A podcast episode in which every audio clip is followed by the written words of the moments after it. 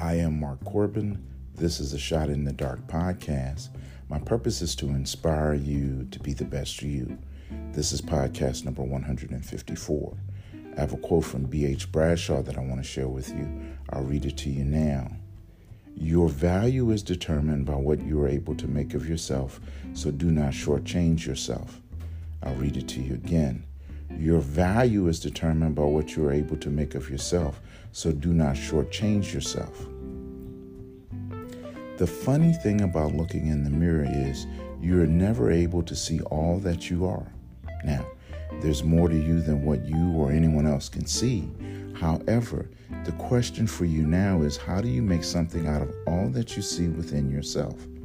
Yes, there's so much more inside of you that determines how valuable you are. But here's the thing you determine what your value is, not them, never them. Listen, be about your value and go where you are wanted and your value is appreciated. Let's add some scripture.